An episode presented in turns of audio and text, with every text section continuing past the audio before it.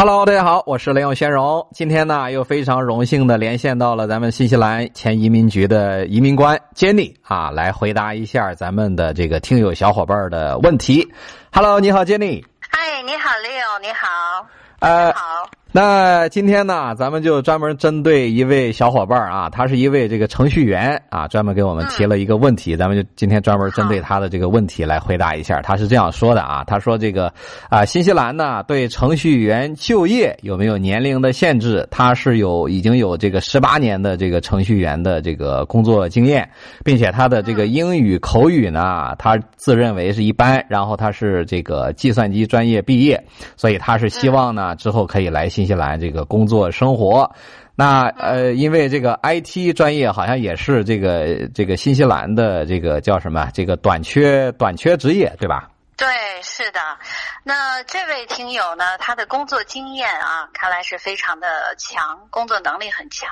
那首先第一个问题，年龄有没有限制？其实，在新西兰工作呢，呃，年龄没有什么太大的限制，而且工作经验是很多雇主很看重的部分。所以，呃，他的工作经验应该能为他在新西兰就业呢，呃，提供一个很好的基础。但是其次呢，他提到的英文的口语能力啊，可能一般。那这个在就业的时候啊，可能会成为他的一个啊需要提升的部分啊，因为在新西兰呢，大部分的工作职场还是需要用英文去交流的，所以英文好啊，再加上工作经验这个强劲。那他在这个就业方面应该会有一个很好的前途。同时，你也提到了这个 IT 呢，在新西兰确实它是一个长期短缺列表中的一个职业。那这个长期短缺列表，我现在给大家稍微做一点呃基础的知识哈。长期短缺列表当中呢，提到了很多呃这个理工科方面的职业，IT 是其中之一。那其中它有一些这个。呃，工作的咱们说职位吧，哈，比如说像编编程啊，啊，软件设计师啊，啊，然后一些这个项目经理啊，数据库的管理啊，啊，这些比较常用的，呃，都在这个列表的职位里边。但是呢，要满足这个列表，它还有一定的要求。其中之一呢，就是对于学历的要求，是啊，一定要是本科学历以上，啊，然后呢，他这个学历呢，其中对于到底你的这个专业是什么啊，是有一定的要求的，要符合他对于专业方面的要求。第二点呢，就是对于工作经验，要最少三年的工作经验。如果呢这两部分都能啊满足。在新西兰移民局的这个长期列表上面的话呢，啊，其实对于他之后在呃移民的时候啊，还有一些加分的可能啊，所以说 IT 在新西兰来讲，还是相对于呃比较好就业的一个呃方面。是，所以就是以他的这个工作年限来说，还有他目前的这个英语口语的这个状况，那您觉得有什么这个最好的方式是比较适合他的吗？我建议呢，他可以考虑在新西兰这边呢，把英文深造一下啊，然后呢，呃，通过这个新西兰本地的呃英文环境的一个提升，然后在。这个新西兰本地去寻找他想要的工作，那还有一种方式呢，就是说，呃，新西兰本地的 IT 相关的学历啊，也对他之后再进入职场呢有更大的一个提升。新西兰在上一期这个咱们俩的通话当中，我提到过哈，目前对于呃留学生来讲的话，新西兰政府呢是提供了很好的一个机遇啊，就是呃本科以上学历毕业之后呢，可以拿到三年的无限制工作签证。那这个是进入职场一个呃很便利的条件，因为一般来讲的话，如果呃你持有的旅游签啊，那可能在呃，就算面试啊，咱们说表现各方面都不错，那可能最后雇主呢，还是对于你拿的这个签证的类型啊，他有一定的顾虑啊。当然是希望你是持有工签的人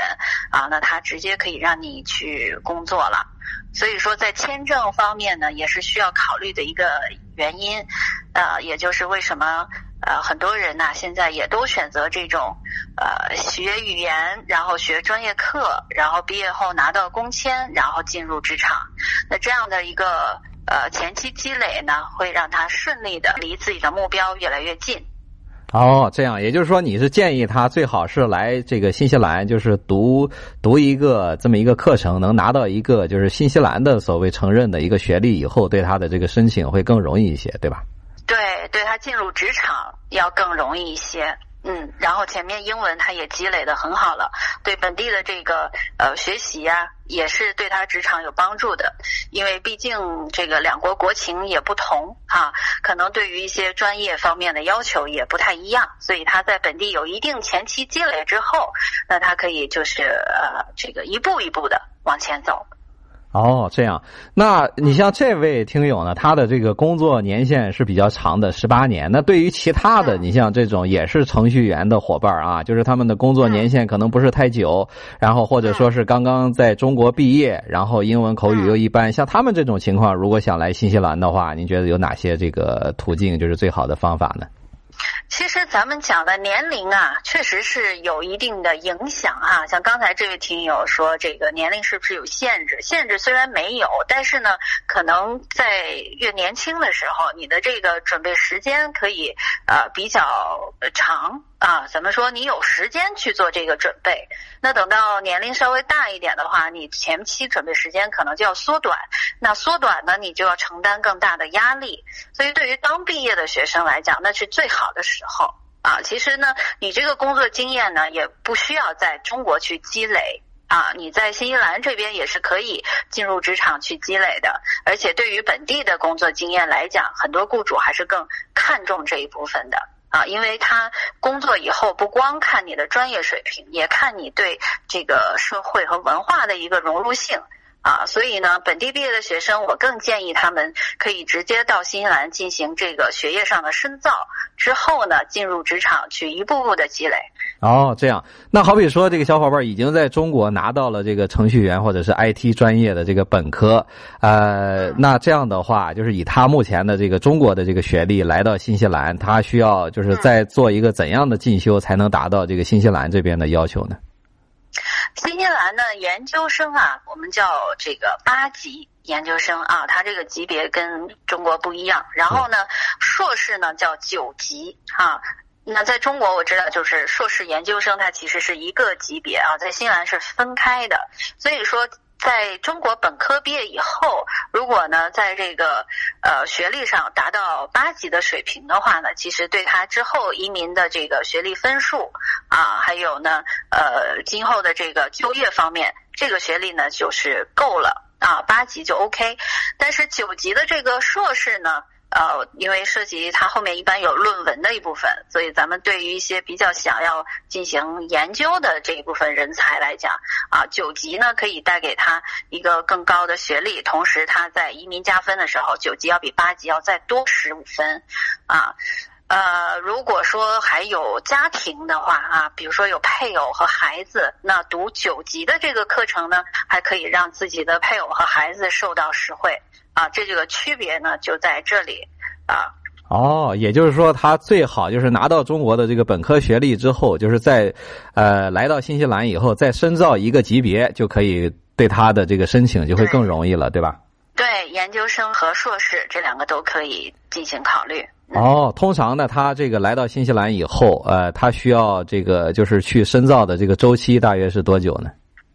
呃，研究生八级呢是一年的课程啊，九级呢是一年半，他们的差别就在于最后半年呢是一个论文啊的这个时间，但是呢，他们的入学要求呢都是要达到雅思六点五分，所以前面英文的这个水平还是要呃可以在新西兰这边呃先学英文，然后呢英文水平达到了再去专业课。啊，或者他在国内进行英文的这个提升，如果能够达到这个要求，可以直接申请新西兰的这个研究生以上课程。好的，好的，非常感谢 Jenny 给我们带来这么详细的解答。那大家都知道呢，我们的 Jenny 之前是在新西兰的移民局有过八年的签证官的经验，所以他给我们的回答和建议那肯定是最靠谱的啊。所以之后大家呢，如果有任何的关于留学移民方面的问题，也欢迎在线下给我留言，或者是发邮件给我啊，我都会帮你转给我们的这个前移民官 Jenny，或者是其他的持牌的移民留学顾问啊，为大家解答。那下一期呢，我还会继续邀请我们的 Jenny 来回答一些听友小伙伴伴提出的关于在新西兰读高中方面的问题，所以大家一定要保持密切的关注啊，锁定我们的这个节目，并且把它分享给你更多的朋友。我们下期再见。